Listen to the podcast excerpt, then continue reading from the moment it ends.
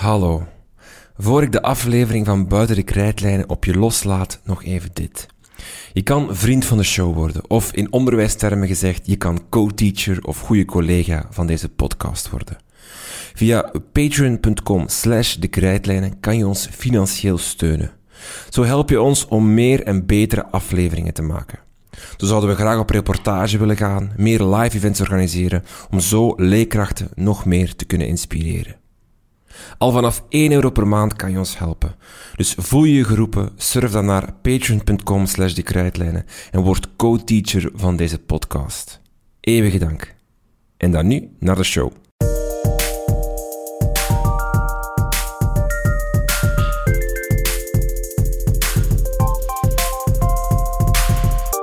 Welkom bij Buiten de Krijtlijnen. Mijn naam is Frenke van Hoek en dit is uw podcast over onderwijs. Corona beukt door. De kerstperiode zal er anders uitzien. Oudjaar zal zonder vuurwerk zijn. En terwijl het virus om zich heen slaat, proberen scholen zich staande te houden en hun leerlingen onderwijs te bieden. Op de boeg van dit schip in zwaar weer staat de directeur, die deze dagen moet schakelen en sturen als een Formule 1-piloot. Wij praten vandaag met Christine Hannes, directeur van de Spectrum School in Antwerpen. We vragen haar hoe het is om directeur te zijn in deze coronatijden. Wat is de impact? Hoe staat het met de werkdruk? En wat met de toekomst? Christine Hannes.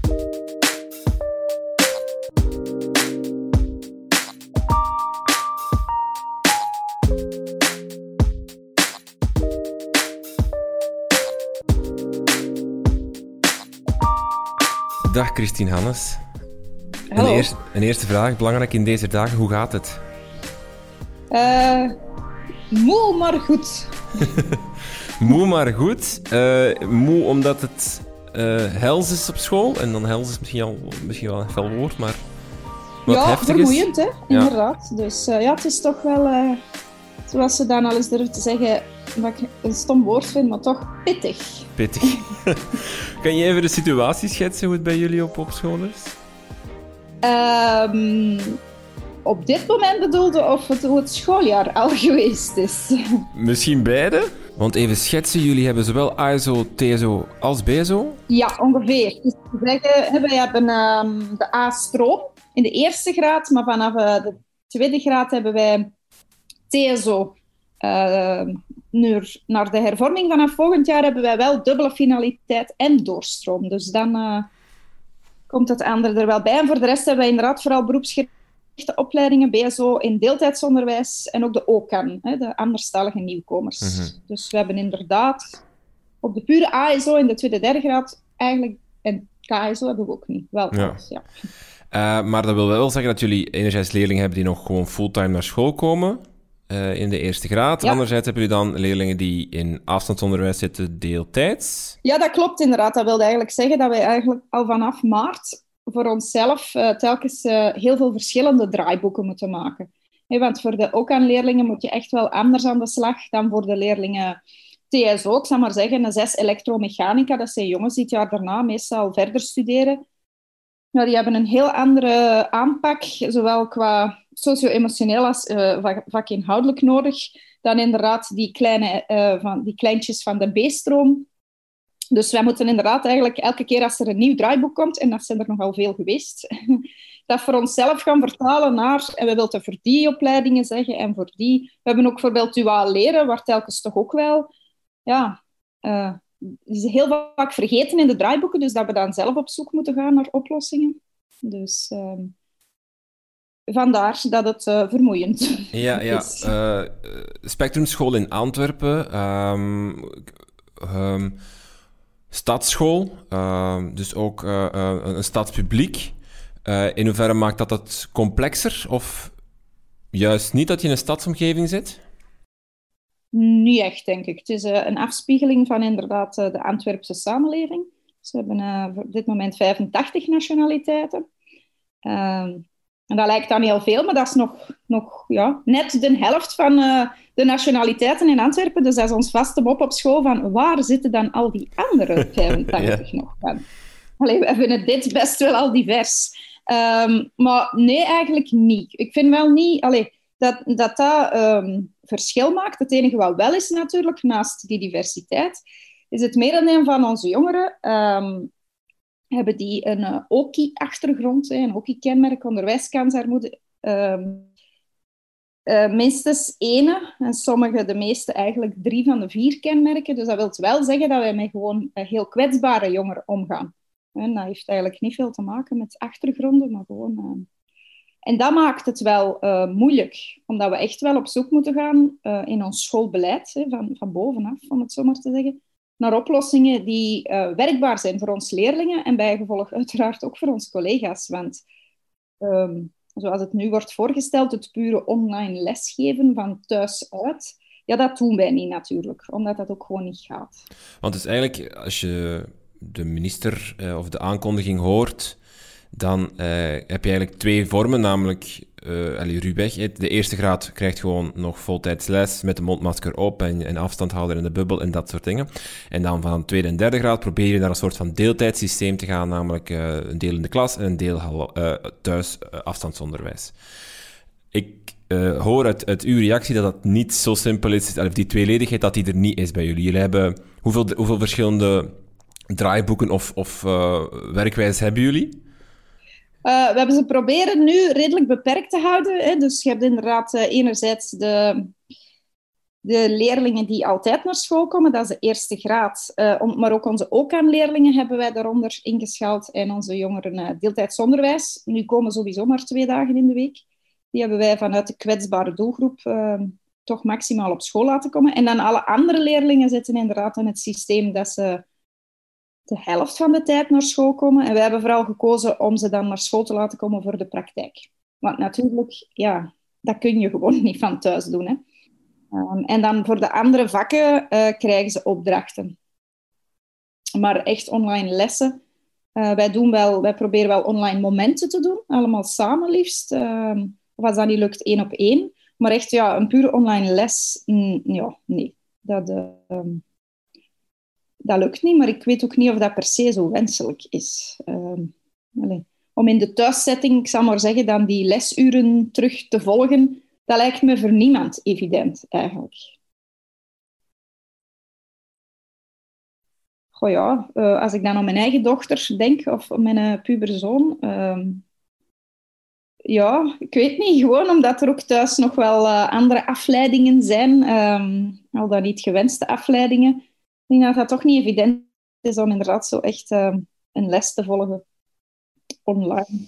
Um, dus. En dan daarnaast natuurlijk het gegeven dat ja, de helft van onze jongeren thuis uh, geen toegang hebben tot ehm, ICT, zullen we het maar noemen. Uh, dus ja, dat maakt al dat je gewoon vanzelf een ander plan moet bedenken. Hè. Mm -hmm. die, jullie geven dus ehm, deeltijds op school praktijkvakken, uh, deeltijd opdrachten thuis. Uh, hoe lukt dat met die opdrachten thuis? Is dat iets wat je, wat je zien dat dat wel uh, resoneert of dat dat wel ook een meerwaarde met zich meebrengt? Um, ja, het is natuurlijk wel trekken en sleuren, hè, maar ik denk dat dat sowieso het geval is. Um, het is niet zo evident. We hebben in maart, hè, toen met de eerste lockdown, heel snel beslist als school dat we met z'n allen overstapten op Google Classroom. Dus heel snel accounts in orde gebracht voor zowel collega's als leerlingen. Er waren wel bepaalde klassen al mee aan het experimenteren, maar nog niet. Maar nu is iedereen uh, echt van maart overgestapt en dat is eigenlijk verbazingwekkend snel gegaan. En we hebben dat systeem gekozen omdat je dat ook op een smartphone heel gemakkelijk kunt gebruiken, die opdrachten daarop maken. Mijn dochter kan dat trouwens beter op haar smartphone dan op haar laptop. Die zit, bij mij op, die zit bij mij op school, vandaar dat ik er af en toe naar verwijs. Is dat omdat uh, leerlingen bij jullie eerder een smartphone hebben dan een computer thuis? Of ja, Dan, we hebben dan in maart die bevraging gedaan. Ik zeg het, eh, de helft van onze jongeren had thuis niks, zelfs niet een gedeelde laptop. Hè. Uh, gewoon geen PC-laptop. Uh, maar op vijf jongeren na, van de 1150, hadden ze wel allemaal een smartphone. Dus dat was voor ons ook de, de oplossing, hè, de, de heel korte termijn oplossing. Oké, okay, in dat ja, daar moeten we dan gewoon op springen, zal ik maar zeggen, en zoeken dat we iets vinden uh, dat je via de smartphone kan doen. En dan bleek Google toch wel het meest uh, gebruiksvriendelijke voor ons, zowel voor collega's als voor leerlingen. ICT is misschien wel interessant om even, even bij stil te staan. Uh, in maart inderdaad die omschakeling gemaakt. Hoe, en dan kun je meteen ook even teruggaan naar september. dan kom je voor zo'n nieuw schooljaar te staan. Heb je dan in de vakantie een doorgedreven evaluatie gedaan met je team over hoe gaan we dit nu aanpakken in, de, in, in het nieuwe schooljaar met, met, met COVID, met corona? Of is het dan toch vanuit een, een, een hoop dat we naar, naar, terug meer naar het normaal uh, zouden gaan of, of blijven in dat normaal? Eén, een, een echt doorgedreven evaluatie hebben we niet gedaan. Waarom? Wow, een aantal redenen, maar de, de meest voor de hand liggende was dat eigenlijk iedereen wel tegen uh, einde schooljaar op was. Echt op. Ikzelf inclusief. Hè. Dus uh, dat, dat lukte gewoon niet om dat er nog bij te krijgen. We hebben ook heel veel jongeren ingeschreven toen nog, voor het nieuwe schooljaar. Dus iedereen was eigenlijk echt op. En het bleek ook wel te werken. We hebben eigenlijk ja, heel veel interne nascholingen gegeven en iedereen was er redelijk enthousiast over. Dus we hebben dat verder niet echt geëvalueerd, moet ik nu wel, hè, nu dat je die vraag stelt. We zijn eigenlijk gewoon nee, maar... uh, in september... Ja, en dan de opstart moet ik wel zeggen, ik was echt bijzonder naïef gestart aan het, uh, aan het schooljaar. Ik vond de zomer was op zich wel best wel positief, denk ik. Ook zelfs, iedereen ging op reis, eh, geen problemen was eigenlijk echt uh, ja, redelijk... In al mijn naïviteit dacht ik dat wij inderdaad in code geel konden opstarten en ons schooljaar uh, ja, starten en verder uitvoeren. Maar ja, dat bleek dan wel heel snel dat dat toch niet zo haalbaar was. Uh, en uh, wat, wat dan? Want we zijn dan september, inderdaad, we starten met een soort van... ik denk dat toen code geel, oranje was, iets tussenin, maar iedereen mocht wel naar school gaan, met wel wat, wat maatregelen. Um, was dan het idee van, dit zal het blijven voor de rest van het jaar, we gaan onze organisatie daar nu naar schikken, en dit gaan we doen voor de rest van het jaar? Of lagen er toen al no noodplannen nee. klaar? Of, of... Voilà, ja, wij hebben wel maar eigenlijk zijn wij al vanaf maart op hetzelfde eh, plan aan het verder breien en fine-tunen. En die, uh, die plannen hebben we wel, um, voordat we effectief zijn opgestart in mei, met het team besproken. En dat is, de, dat is steeds dat terugkerende idee van, we moeten ze zoveel mogelijk op school hebben. En vooral voor praktijk, want ja, we kunnen nu helemaal gewoon niet van thuis doen. Um, dus we zijn eigenlijk elke keer blijven verder bouwen op dat idee. We hebben inderdaad ook wel um, eind van de vakantie, begin schooljaar, al echt plan oranje en zelfs rood proberen uitwerken. Um, zodat wij eigenlijk het moment dat het dan werd afgeroepen, niet nog moesten starten met hoe gaan we het aanpakken, uh, roosters maken. Hè, want voor 1100 leerlingen, twee campussen, deeltijds, voltijds, duaal. Ja, je bent even bezig hè, om een lesrooster ja, ja, ja. voor iedereen te maken. Dus eigenlijk ja, hebben wij altijd inderdaad wel onderliggende plannen gemaakt. En vandaar dat ik soms wel wat gefrustreerd ben. Want ja, maakt dan plannen op het, hè, de draaiboeken die er op dat moment zijn. En dan komen er nieuwe en dan kunnen we ja. opnieuw beginnen. Hoe hard is de werkdruk voor jou gestegen uh, in, in deze tijden, sinds maart zal ik maar zeggen? Is dit echt een, een, um, een soort van um, um, ja, zware, zware bergrit waar je in zit en, en die nog niet ja, geëindigd ja. is? Of, of... Ja, mijn collega van het uh, directieteam die omschrijft het als uh, een marathon. Maar een marathon waarvan je eigenlijk niet weet uh, hoe lang dat hem gaat duren en waar dat de moeilijke stukken zijn. Hè, dat, inderdaad, als je de marathon van New York loopt, dan weet je dat hem 42 kilometer duurt en dat er op een gegeven moment een moeilijk stuk is. Bij dit weet het niet.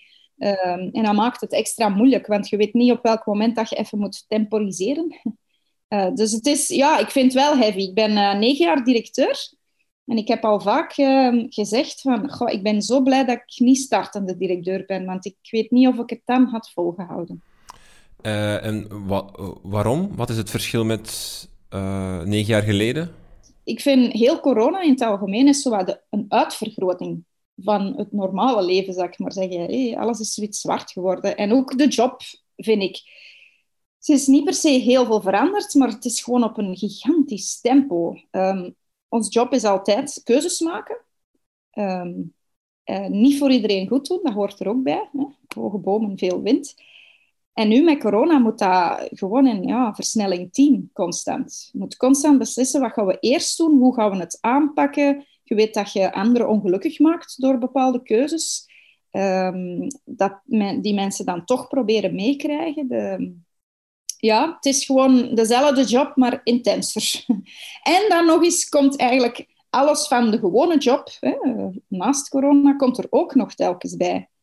Want op zich is het al een meer dan fulltime job, maar nu moeten die eigenlijk bijna precies aan de zijlijn er nog bij nemen. -hmm. Krijg je veel uh, ondersteuning van de diensten die er zijn om scholen te ondersteunen? Ik denk aan een pedagogische begeleidingdienst, ik denk aan...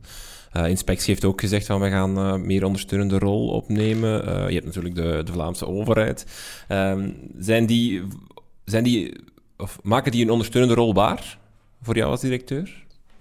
Ik denk dat die wel hun best doen. En dat er nog wat draaiboekjes gemaakt worden en vooral heel veel documenten met tips en tricks. Maar eerlijk, ja, eh, ik heb amper tijd om de tips en tricks te lezen. Dus in die zin ehm, echt heel concreet. En ook ja, elke schoolcontext is ook gewoon anders.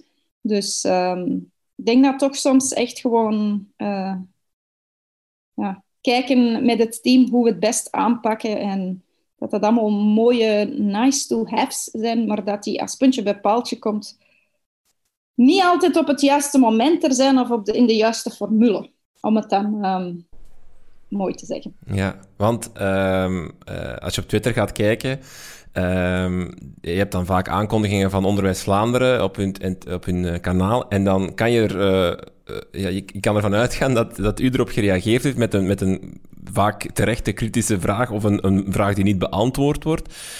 Het is wel inderdaad een soort van systeem geworden, namelijk um, er komt een mededeling in, in, in officiële mededeling van kijk, dit gaat onderwijs doen. En daarna volgt dan druppelsgewijs vaak de concrete uitwerking, die dan via inderdaad draaiboeken verdeeld wordt waar dan nog heel veel, um, waar je heel veel vragen over kan stellen, merk ik.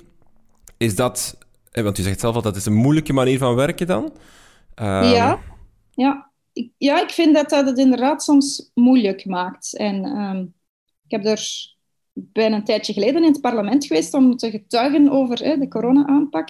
En stelde mij dan ook de vraag van, ja, maar wat wil je dan? De draaiboeken um, uitgewerkter of net niet? Ik vind dat zelf ook niet evident, want dat is ook waar wij op school mee worstelen. Hè. Maakt het uitgeschreven, dan zeggen ze ja, ja, oké, we moeten we het dan zo doen? Uh, nee, niet per se. Maakt het um, vaag, dan zeggen mensen, oeh, ik weet niet wat ik moet doen. Maar wat ik soms mis in de draaiboeken vanuit de overheid, is um, de redenering erachter, de waarom. Um, zodat je, als het je in uw context niet kunt waarmaken, wat ze schrijven, dat je wel binnen dezelfde redenering een even goede oplossing kan zoeken. Want dat is inderdaad ook iets wat u vaak uh, wel stelt. Jullie hebben een school met, met heel veel richtingen die heel veel praktijk nodig hebben. Er worden dan maatregelen ge genomen, uh, generaliserend over heel het onderwijslandschap. Maar ik kan me voorstellen dat een, een zes Latijn andere... Of dat daar, meer, dat daar op bepaalde gebieden andere dingen mogelijk zijn dan in een zes elektronica of uh, elektromechanica. Inderdaad, ja, ja inderdaad. En... en... Ja, dat is, maar dat is in het algemeen een beetje mijn stokpaardje en mijn grote frustratie um, dat als het over het onderwijs gaat, dat dat altijd over het zeer typische, traditionele ASO-onderwijs gaat. Allee, zo voel ik dat. Hè. Misschien is dat aan mijn duur ook een beetje... Uh, let ik daar wat te hard op. Hè. Um, maar ik mis dat inderdaad vaak. Soms zo de, de kijk naar... Ja, maar ze zitten niet allemaal 32 uur per week achter een schoolbank met 25 in een klaslokaal in een hè, gewoon al theorielokaal. Met dan nog de meest ideale uitrusting, zoals een goed werkend wifi-netwerk en een smartboard in het lokaal. En de leraar met zijn pc. Um, dus dat is een beetje mijn frustratie, inderdaad, dat soms de andere contexten ook wel eens vergeten worden. Vindt u dat uh, het werkveld voldoende gehoord is in het maken bijvoorbeeld van die draaiboek of in welke maatregelen je nu moet nemen? Uh, er was uh, op voorhand, in maart was daar wel veel kritiek op, zeker vanuit het basisonderwijs toen, met zo de hele regel rond lokalen en zo, en dan is men erop moeten terugkomen. Is dat nu verbeterd of is dat nu goed? Of is het vaak nog altijd een soort van top-down beslissing die dan via die draaiboeken bij jullie komt? Of is er een wisselwerking mogelijk? Ja, er zal allicht wel wisselwerking zijn. Um, maar dat is niet op het niveau van leerkrachten of directies. Of toch niet bij mijn weten, alleszins. Uh, dus ik denk wel hè, dat het werkveld, zoals ze dat dan noemen, uh, vertegenwoordigd is. Alleen, nee, dat weet ik zeker. Maar uh, ook daar weer, ja... Het is natuurlijk ook niet haalbaar om van elke branche iemand daar aan tafel te hebben. Dat snap ik ook wel. Maar ehm, ja, dus ik weet het niet goed. Wat ik nu wel merk met de laatste versie van het draaiboek, is dat het dan dat er al iets meer inderdaad die redenering erachterin zit en het iets vager gehouden is. Zodat wij inderdaad iets gemakkelijker een oplossing kunnen, voor onze context kunnen uh, uitschrijven. Dus ik denk wel dat er toch wel rekening is gehouden met uh, veel opmerkingen. -hmm. Ondersteuning wordt dus geboden onder het mom van die draaiboeken, hè, die jou tips en dergelijke geven. Is er iets wat je concreet kan benoemen van, kijk, als, je, als dit nu zou voorzien kunnen worden voor, voor mij of voor de school, dat zou echt heel hard helpen? dat is een hele, ja, een goede, maar een moeilijke vraag. Het gaat bijvoorbeeld over, over bijvoorbeeld mankracht. Namelijk, geef mij nu nog eens nog twee mensen in mijn middenkader die mij kunnen helpen om, om dit, dit beter aan te pakken. Geef mij nog, alleen nog twee assistenten, bij wijze van spreken, of één assistent die mij helpt. Of um, gaat het over meer uh, informatie, meer... Nee, nee, ik zeg het. Ik, ik, wat ik heel vaak mis, maar dat zal dan... Ik ben um, van opleiding jurist en sinds twee jaar preventieadviseur, niveau 1, zoals dat dan noemt. Uh, ik ben dat gaan volgen omdat dat echt wel voor onze context op school, hè, met al die uh, toch wel gevaarlijke machines, best wel interessant was. En ik merk dat ik precies meer dan anderen, maar kan ook gewoon zijn omdat ik uh, een lastige puber was en misschien nooit volledig uit die fases ingeraakt, dat ik heel veel de waarom-vraag stel. En dat is echt, ik zeg het eigenlijk niet om lastig te doen, maar vooral om de redenering daarachter zelf te snappen. En om dan voor onze school, met onze context, de juiste oplossing te zoeken. Um, dus uh, dat mis ik wel echt nog altijd. En dan daarnaast zeg het, wat ik wel nefast vind in, uh, in corona, en ik denk dat dat voor al mijn collega-directeurs is, is dat de rest van de job wel gewoon blijft lopen. Uh, en dat al die andere deadlines, die sowieso al best strak waren, dat die allemaal op hetzelfde moment blijven. Om maar te zeggen, deze week moest ik vijf programmatiedossiers maken en indienen. Uh, mijn begroting moest opgemaakt worden en ingediend worden. Uh, een tijdje geleden het witboek voor de benoemingen, omdat in januari weer uh, vaste benoemingen zijn. Die, deadlines blijven dezelfde en die blijven lopen. En dat vind ik echt wel heel heavy. Ik heb deze week eigenlijk echt elke avond gewerkt. Ik heb dan zelf nog zo een, een puber, een peuter hier in huis rondlopen. Dus dat wil zeggen dat je meestal ja, pas na negen uur terug kunt beginnen. Ik heb echt een paar avonden gewoon ja, echt heel laat doorgewerkt of vroeg opgestaan om het toch af te krijgen. En dat vind ik echt wel, naast een mentaal stressie periode, echt wel uh, heavy. Die, die werkdruk, u zegt net elke avond gewerkt. Um, is dat iets waar, waar u wel schrik van heeft? Van als dit nog um, maanden duurt, bij wijze van spreken, als we dit, dit soort situaties nog gaan hebben. Want je voelt ook, eh, er komen versoepelingen aan. Dat is allemaal leuk, maar het wil voor jullie weer zeggen, uh, weer uh, zes, vijf draaiboeken herwerken of, of ja. versie B terug bovenhalen, dat verspreiden. Ja. Dan kom je misschien weer, weet ik veel, een derde golf. Allee, ik bedoel, ik wil hier niet... Uh, ja, nee. Maar, maar heeft u daar schrik van, van, dat het op een gegeven moment wel eens echt op kan zijn? En dat, dat... Ja, ja, zowel voor mezelf als voor heel wat teamleden. Hè? Want ik zeg nu wel, ik heb elke avond gewerkt. Allee, ik werk eigenlijk altijd wel elke avond, maar niet tegen zo'n strakke deadlines, met zoveel werk. Um, en ik denk dat dat voor heel veel mensen in onderwijs geldt. Um, en ik merk dat bij ons op school, maar ik denk dat dat overal is, dat mensen dat alternerend lesgeven echt wel heel goed willen doen. Dus dat die zich ook uh, dubbel en dik aan het plooien zijn. En um, ik denk dat dit voor heel onderwijs geldt. Dat, ja, dat het echt wel heel intens is. En daarnaast zitten alle collega's van het secundair ook nog eens met de hervormingen. Dus het is, um, dat was op zich eigenlijk al bijna niet haalbaar zonder corona. En nu komt dat er nog eens bij. Dat is echt, ja... Daar gaan we direct op door, maar heeft u een, raar, heeft u een oplossing of zo? Voor, of een idee van hoe, voor, voor die werkdruk? Want ik kan me voorstellen dat voor heel veel directeurs het inderdaad echt een marathon is zonder einde, of waar het de finishlijn nog niet te zien is en ook, je ook niet weet, komt er nu nog een berg aan waar ik over moet lopen of niet? Um, hoe, heeft u zelf een manier om daarmee om te gaan? Bouwt u zelf ook, ook rustmomenten in van kijk, oké, goed, we moeten nu, ik moet ook die, temp, die temporisering nemen? Of, of is het, uh, telt u af naar de kerstvakantie om dan even alles uh, toch even los te laten? Of? Ja, uh, de een, ik denk niet dat er een oplossing is, die is er niet. Um, mogelijke sideline-oplossingen zouden wel zijn, inderdaad, bepaalde deadlines ook misschien een beetje verschuiven. Ik zou maar zeggen, rond die programmaties, hè, die moesten eind november binnen. Ja, dat had misschien ook een beetje kunnen verschoven worden. Alhoewel, natuurlijk, dat zit ook weer in een tijdslijn van adviesorganen en noem maar op. Ik zie ook wel waarom dat is, ik snap het wel. Maar toch, allee, het maakt het wel heavy. Ik denk dat het heel belangrijk is, hè, en dat is in onderwijs sowieso, hebt, dat zijn heel veel perfectionisten en mensen die zich kapot kunnen werken, letterlijk en figuurlijk, ehm, om inderdaad voor jezelf het af en toe te kunnen lossen. Ehm, en wetende, oké, dat is allemaal nog niet af en dat staat allemaal nog op mijn to-do-lijst op de korte termijn en de lange termijn, maar toch inderdaad even die to-do-lijst dicht te kunnen doen en het even lossen. Ik kan dat voor mezelf redelijk goed, gelukkig. Um, maar uh, er zijn mensen die dat moeilijker kunnen. En daar maak ik mij echt wel heel veel zorgen om. En daar zie ik ook niet echt een oplossing. Buiten dat ik dat geregeld tegen hen zeg van morgen is nog een dag en is het vandaag niet af, uh, dan is het morgen of dan is het volgende week. Natuurlijk, zijn heel dringende dingen, zoals lesroosters die op tijd mee moeten en communicatie naar ouders en team. Ja, dat wel. Hè. En al is dat dan om tien uur s'avonds, dan is dat om tien uur s'avonds. Uh, maar ja, daar maak ik mij inderdaad wel zorgen over meer nog voor bepaalde teamleden dan voor mezelf.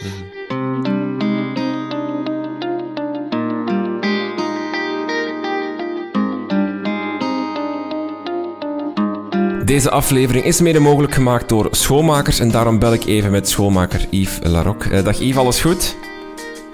Ja, prima. Uh, ik praat vandaag met een directeur over hoe het, het, het werken is in uh, coronatijden. Het zijn heftige tijden, denk ik, voor een, uh, voor een directeur of voor een directie. kan schoonmakersdirecteurs daarbij helpen? Ja, dat kan zeker.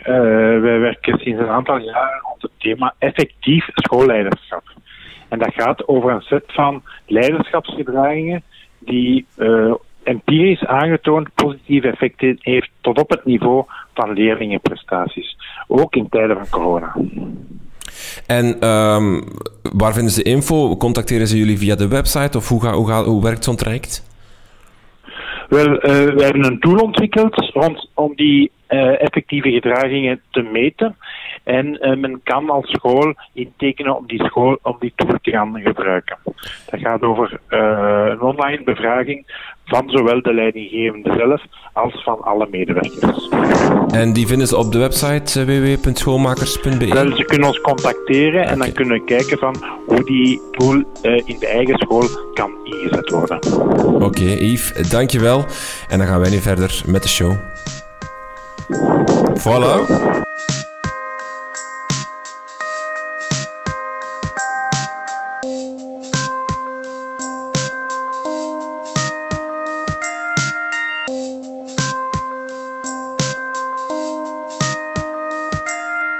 Haalde het al aan, hè? De, de, eigenlijk het gewone onderwijs gaat door en corona komt erbij. Uh, we zitten met uh, een, een, modernisering die nu op dit moment het tweede jaar is vernieuwd. Volgend jaar komt daar normaal in de derde en het vierde jaar, dus de tweede graad, komt daarbij. We, um, in hoeverre blokkeert deze crisis de verdere, zal ik maar zeggen, evolutie of uitbouw van, van, van uw school of van uw beleid?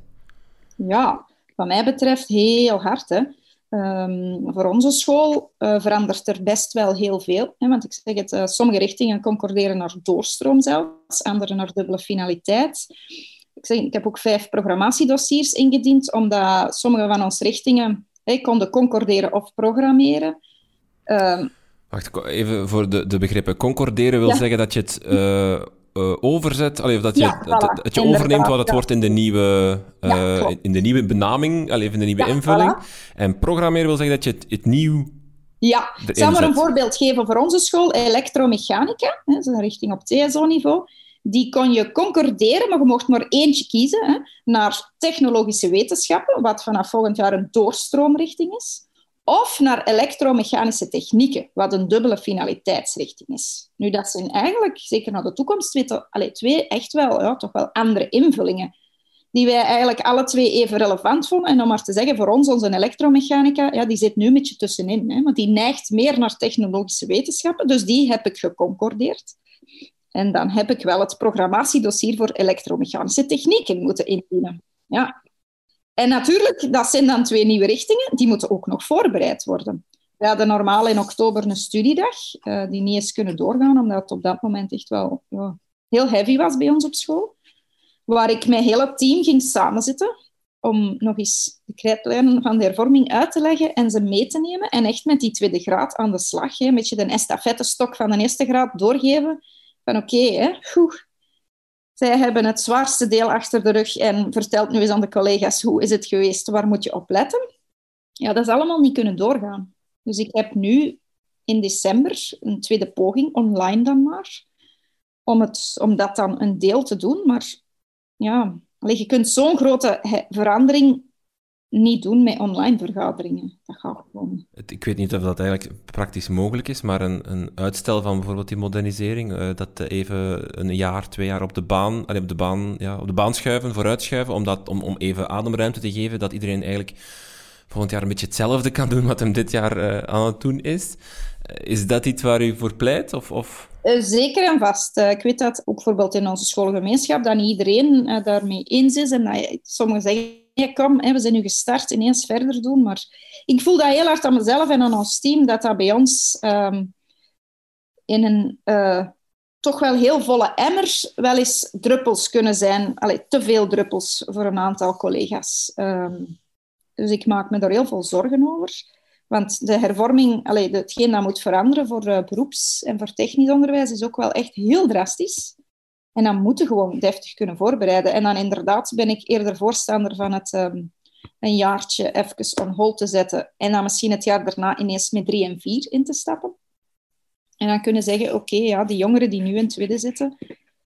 Ja, het enige verschil is dat de eerste graad echt nog heel oriënterend is. En dat die volgens mij ook het jaar daarna kunnen instappen.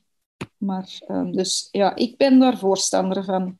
Omdat het gewoon volgens mij echt... Uh, niet haalbaar is om het op een grondige manier voor te kunnen bereiden. Die werkdruk, werkdruk bij uw leerkrachten, hè? u heeft al gezegd, ik maak me zorgen. Um, is er, voelt u meer uitval of heeft u meer uitval in, in, in burn-outs, mensen die overwerkt zijn, dit jaar dan andere jaren? Nee, nog niet. U verwacht die wel? Of?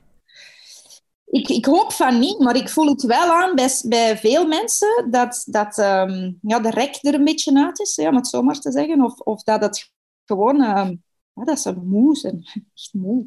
En ik zeg het, ik, ik, ja, ik hoop dan vooral dat zij voor zichzelf voldoende rustpunten zoeken en vinden in de thuissituatie. Want ik denk dat dat heel bepalend is om het luikje dat je op school doet nog uh, vol te kunnen houden. -hmm die, die vermoeidheid, komt die door, door echt gewoon het feit dat er heel veel meer werk is die moet gebeuren? Of heeft dat ook te maken met bijvoorbeeld uh, stress? Uh, um, we zitten in een stressige situatie waarin je bij ons spreken om je oren geslagen wordt met cijfers, met stijgingen, met, met golven, met, met ehm, regels. met angst misschien ook? Ik weet niet. Of heeft het echt gewoon met te maken met het feit van ja, opeens moeten wij hier veel meer werk gaan doen? Ik denk dat zeker ook. Ik denk dat dat bij iedereen echt wel weegt. Gewoon heel, heel de pandemie buiten onze schoolwerking nog. Hè. Dus dat speelt volgens mij zeker mee. En dan merk je heel hard dat dat bij de ene veel harder binnenkomt dan bij de andere.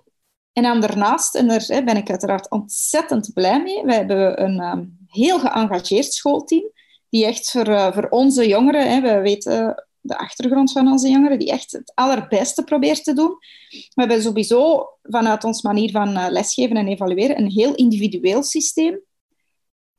En dat is natuurlijk op dit moment um, ja, vraagt dan nog meer werk en tijd aan anders om, om inderdaad te zorgen dat ze allemaal aan boord blijven, dat je ze allemaal elke week um, ziet en te pakken krijgt voor hetgeen dat ze van thuis moeten doen en om op te volgen. Dus het, het, um, ja, het vraagt echt wel meer. En daarnaast ook heel organisatorisch. Wij zijn, denk ik, aan lesrooster nummer 6 bezig, hè, sinds uh, september. En ook dat uh, is niet zo evident. Hè. Heeft u, is het nog...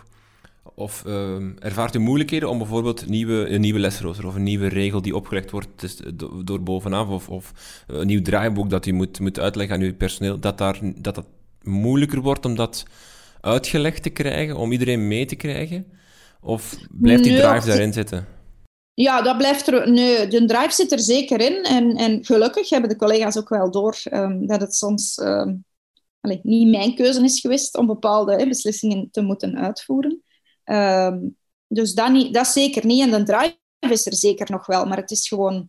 Ja, ik zeg het, het is lastig dat je niet weet waar die finish is. Um, om... Want u zei daarnet, die waarom weten, vind ik wel belangrijk. Ik kan me ook wel voorstellen om uit te leggen aan je leerkracht van ja, kijk, we gaan dit en dit en dit doen, of dit en dit en dit mag niet meer. Dat je de waarom mee kan uitleggen, ja. Uh, is, is, lijkt me wel belangrijk om mensen te overtuigen of om, om, om ze mee te hebben in jouw verhaal. Ja, klopt. Dat doet heel veel. Onze draaiboeken beginnen ook altijd met: um, dit zijn de richtlijnen van de overheid vanuit die uh, redeneringen. En daarom gaan wij het bij ons op school op die manier aanpakken. Om maar te zeggen, die 50%-regel. Ze hadden dan drie scenario's uitgewerkt. Maar ja, wij hebben eigenlijk geen van drie echt genomen. Want dan hadden onze leerlingen de helft van een uur praktijk verloren. En dat vinden wij niet opportun. Uh, maar wij zijn wel vanuit het principe vertrokken. Namelijk inderdaad de helft van de leerlingen op school. Voldoende verspreide uh, ja, jongeren per klas.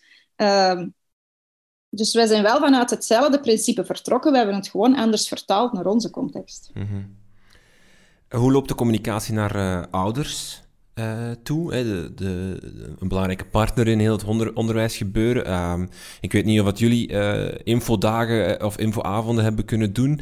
Um, of, dat, of, dat, je dat op een andere manier hebt kunnen... Is, is, dat...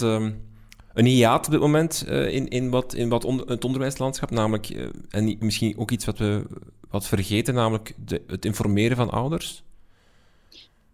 Ja, dat valt volledig terug op het schoolteam, inderdaad. Hè. De, um, en dan hangt het maar af van uh, ja, hoe communicatief en hoe je het best aanpakt. Wij hebben uiteraard Smart School en wij contacteren ze. Allee, wij sturen mails, updates via Smart School, maar dat wordt niet altijd uh, gelezen door onze ouders. Um, dus wij hebben heel veel um, telefoontjes, nog meer dan anders. Uh, ons klastitularissen bellen heel vaak naar de, leer, allez, naar de ouders van hun leerlingen. En ons leerlingbegeleiders. En, um, dus bij ons is het heel veel telefonisch. Daarnaast hebben we ook zo een uh, MS-systeem, zal ik maar zeggen. Vroeger was dat vooral het Spijbel-SMS-systeem van hey, uw zoon is er niet. Tegenwoordig wordt dat voor heel veel dingen gebruikt, zoals check uw smart school, want we hebben een nieuwe mail gestuurd. En dat helpt wel, dat werkt wel. En krijgen jullie ook meer telefoontjes in de zin van... Um, uh, wat, wat bij ons wordt op school wel, wel, wel leeft, is het feit dat, dat uh, de inschrijvingen zijn gebeurd digitaal. De, de infodag, of de, de, open deurdag kon niet doorgaan. Dus heel veel um, ouders en ook leerlingen hadden eigenlijk voor 1 september de school nog niet van binnenuit gezien. Um, ook al probeer je dat op te lossen met, met, met filmpjes en wat dan ook. Uh, wat nu wel zorgt dat er heel veel dingen voor sommige uh, ouders en leerlingen onduidelijk zijn. Um, is dat ook iets wat jullie voelen van, je merkt wel dat er geen open deurdag geweest is? Al, ik weet niet of jullie een open deurdag hebben kunnen ja, doen. Ja, voilà. dat is bij ons sowieso anders. Wij hebben een open deurdag, maar dat is meer een schoolfeest. En dat is bijna meer voor onze collega's en voor onszelf. uh, want dat is voor ons niet echt een wervingscampagne, zal ik maar zeggen. Ik zeg het, bij ons is ook weer dat één-op-één contact ontzettend belangrijk. Dus, uh, want dat volledig online um, inschrijven, dat was ook een van mijn kritische noten toen in het eerste versie van het draaiboek ja, allez, uh, als er thuis geen pc of internet is en sommige ouders um, amper begrijpen uh, wat er staat geschreven, ja, dan kun je niet verwachten dat je een inschrijving volledig online doet. Dus we hebben heel veel inschrijvingen wel binnen de krijtlijnen van het draaiboek veilig fysiek gedaan. Dus uh, omdat wij ook ons intakegesprek hebben, we hebben heel veel uh, zijinstroomjongeren. Ik maar zeggen, onze eerste graad is onze kleinste graad. En aan de traditionele school is dat andersom. Um, wij moeten heel veel info halen uit ons intakegesprek. Uh, dus die zijn we wel gewoon blijven doen. En dan zijn ze ineens ook gekoppeld aan de leerlingbegeleider die hun zoon of dochter gaat begeleiden. Is daar rechtstreeks contact er. dus dat leeft bij ons minder. Alleen dus zeggen, ja, de vragen zijn er en blijven, maar niet per se meer dan anders. Heeft u al veel beslissingen moeten nemen die uh, buiten de krijtlijnen uh, van, van de maatregelen liggen, waarvan je zegt van ja, nu gaan we de maatregelen op een verantwoorde manier natuurlijk en op, een, nog steeds de meest veilige manier dat we kunnen, maar toch een beetje schenden van, of we gaan het toch doen omdat het zo belangrijk is dat we het doen?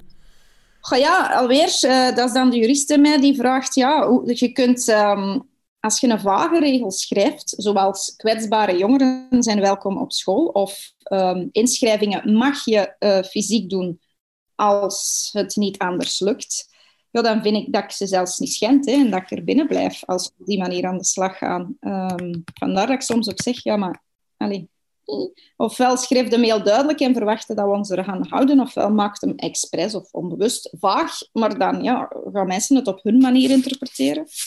Dus um, ik denk niet dat wij al echt gigantisch hebben afgeweken van um, de draaiboeken. En want ook onze ouders, leerlingen en collega's zijn ongerust over dat virus. Hè. Dus wij houden uiteraard wel ten allen tijde heel veel rekening met de veiligheidsprincipes. Heeft u achtergrond als jurist u, u daar al, al veel, uh, uh, heeft u er al veel uh, aan gehad nu in deze periode, waarin je toch, ja, waarin het vaak ja, een beetje omgaan met een wetboek is, zal ik maar zeggen, en met die draaiboeken die zo wat de wet omzetten in, in praktische taal voor u, dat je daarin, om, om daarmee om te gaan, om daar kritisch over te zijn, om daar toch, om die goed te begrijpen?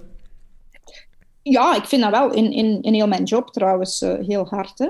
Uh, en ook nu in die draaiboeken, want ja, soms staat het er inderdaad redelijk dwingend in. Je moet het zo doen. Soms -hmm. staat er dan suggesties in. Um, dus ja, het helpt zeker om ermee aan de slag te gaan. -hmm. Of net niet soms, hè, want soms blokkeer ik dan op iets dat er dan volgens mij te dwingend of net te vaag staat geschreven. En dan denk ik, ah, nee, waarom kon dat er nu niet anders staan? En dan ja, ga ik inderdaad weer een, um, een vraag stellen aan Onderwijs Vlaanderen op Twitter. Die dan trouwens altijd direct antwoorden. Dus dat vind ik wel uh, fantastisch. Want ik heb weinig uh, aan, allez, vragen die onbeantwoord zijn gebleven. Mm. Het is misschien niet altijd het antwoord dat ik wil. maar er komt wel altijd een antwoord op. En ja. dat vind ik wel um, heel fijn. Uh, misschien even naar uh, de, de toekomst kijken, hoe moeilijk dat ook is. Uh, u zei daarnet van, ja, je neemt heel veel korte termijn beslissingen. Google Classroom, je, je, beslist gewoon in maart, kom, we moeten dit nu doen. Um, ik neem aan dat er, dat er zo nog wel dingen zijn of, die je dan heel snel moet beslissen. Um, vreest u dat er, en dan misschien ook breder dan enkel uw school gekeken worden, maar gewoon naar Onderwijs Vlaanderen zelf, dat er nu beslissingen genomen hebben die op korte termijn misschien nodig zijn, maar op lange termijn misschien eerder een nefaste uitwerking zullen hebben. Je ziet nu de, de, de, de, over, of de, de toegenomen focus op dat afstandsleren. En heel veel scholen die denken, ja, misschien moeten we dat wel gewoon standaard gaan doen en zo. Er worden wel heel wat, wat beslissingen genomen nu. Is dat een, gevaar dat er, dat er inschuilt in, dat, in, in beslissingen nemen in een crisis? Ja, dat denk ik sowieso. En inderdaad, um, soms, moet je gewoon even snel beslissen. Maar um, om een heel concreet voorbeeld te geven rond heel het ICT-verhaal, waar um, onze minister en ook anderen zeggen, hè, wij willen elke jongere een laptop. we hebben ook een ICT-coronatoelage gekregen. In de zomervakantie is dat geld gekomen. wij hebben dat op dit moment nog niet uitgegeven, nog uh, geen ene eurocent ervan, omdat wij inderdaad willen temporiseren en eerst een lange termijn visie en beleid uitwerken en ook het financieel plaatje daarachter berekenen. Ik had inderdaad heel snel gigantisch veel laptops kunnen kopen om dan na een half jaar al vast te stellen, of zelfs sneller, van oei, er zijn hier ondertussen laptops kapot verdwenen en deel jongeren weet niet hoe ze ermee aan de slag gaan. En help, we hebben niemand om dat praktisch aan te pakken. Um, dus ik denk inderdaad dat dat wel een valkuil is, dat we door iets snel, snel te doen, uh, ja, dat je er eigenlijk op lange termijn misschien uh, meer kwaad mee goed dan doet.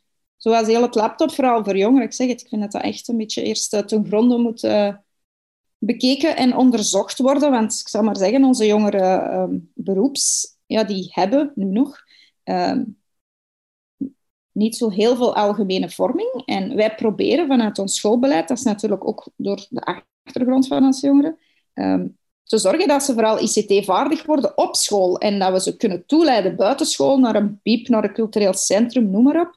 Maar dat ze niet per se inderdaad van thuis uit iets moeten kunnen doen. Um, net omdat we weten dat het bij heel veel jongeren niet het geval is. En als dan inderdaad in de toekomst iedereen er maar van uitgaat van ja, sorry, je moet maar een laptop hebben, al dan niet hè, via de school geregeld en of betaald, want dat is nog iets waar het niet over gaat dan soms ja, dan gaat het misschien een heel deel jongeren uh, op lange termijn nog meer benadelen dan dat je ze nu al vanuit onderwijs ja. Is dat ook iets waar, waar dan soms, eh, of waar dat dan de hogere ondersteuning of beleid een beetje in faalt in de zin van men maakt dan wel geld vrij um, en men geeft dat dan aan scholen, of men, maakt men zoekt laptops en men geeft dat aan scholen, maar men zegt niet hoe je dat dan nu best gebruikt, in de zin van wat is nu...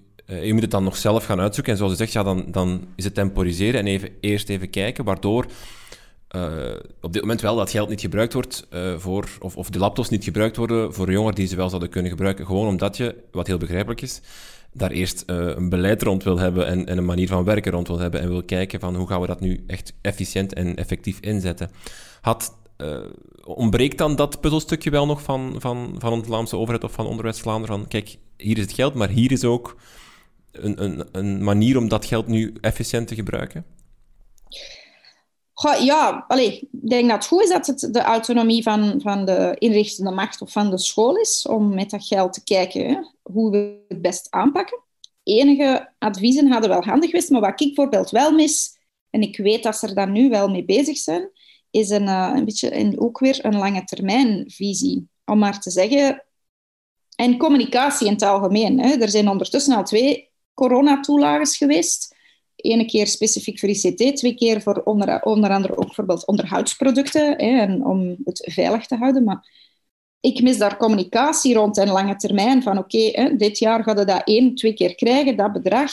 Ja, dit is niet. Ineens krijg je dan op mijn onderwijs een brief van voilà, dit wordt op uw rekening gestort. Ah, oké, fijn, handig, maar het had wel handig geweest om dat mee te kunnen nemen in een planning en in... Uh, en hetzelfde met dat ICT-geld. Ehm, we weten nu ondertussen, omdat er ook heel veel over te doen is geweest, dat er ehm, heel veel extra miljoenen komen. Wanneer komen ze? Hoe gaan ze verdeeld worden? Ehm, ja, dat, dat is belangrijk om inderdaad bepaalde keuzes te kunnen maken. Als, als men spreekt, of als Ben Wijts, uh, onze minister, een, een, een teststrategie uh, voorstelt voor onderwijs, hè, dus dat men uh, met sneltesten en weet ik veel wat allemaal voor testen, um, denkt u dan van, ja, jui, goed, nodig, of huivert u dan bij, nog meer um, regeltjes, maatregelen, um, administratief,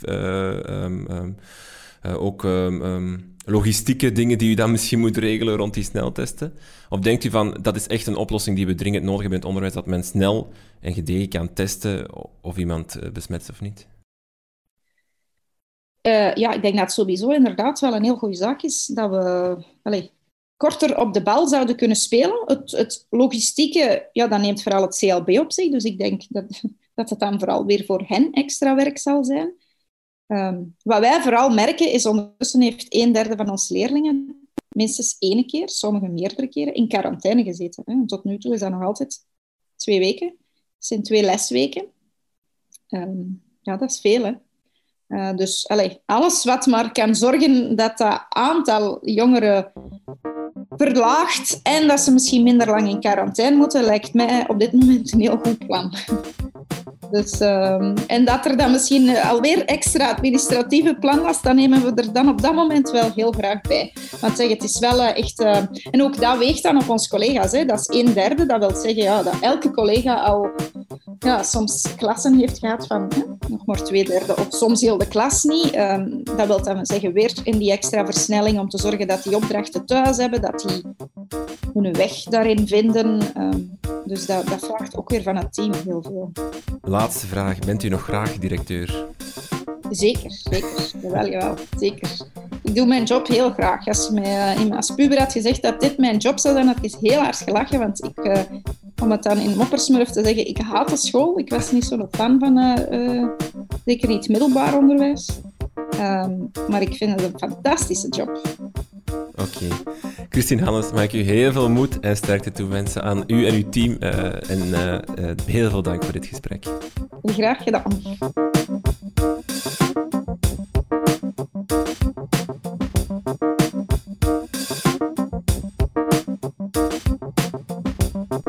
Dit was het weer voor deze aflevering van Buiten de Krijtlijnen. Dank aan onze sponsor Schoolmakers om deze aflevering mogelijk te maken. Ook u kan helpen om deze podcast beter te maken en te ondersteunen. Dat doe je door co-teacher van deze podcast te worden. Al met 1 euro per maand kan u ons helpen. Dat doe je door te surfen naar patreon.com slash de krijtlijnen. Dat herhaal ik graag nog even patreon.com slash de krijtlijnen. Je krijgt dan ook toegang tot onze exclusieve Facebookgroep met de andere co-teachers. Daar bespreken we de afleveringen en kan je suggesties en feedback geven. Je kan ook een recensie achterlaten in iTunes of in je Apple Podcast app. Dat is altijd leuk voor ons om te lezen, maar ook zo help je anderen om de podcast te vinden. Traveler941 schreef deze mooie recensie. Experts en leerkrachten aan het woord in een aangename podcast over de onderwijsactualiteit. En een hele waaier aan boeiende thema's. Een aanrader. Dankjewel, Traveler941. Je kan ons ook volgen via onze Facebook, Twitter of Instagram. Druk daar op de volgknop of geef ons een like. Alle show notes en meer info vind je op onze website www.dekrijtlijnen.be. Dank voor het luisteren en tot de volgende.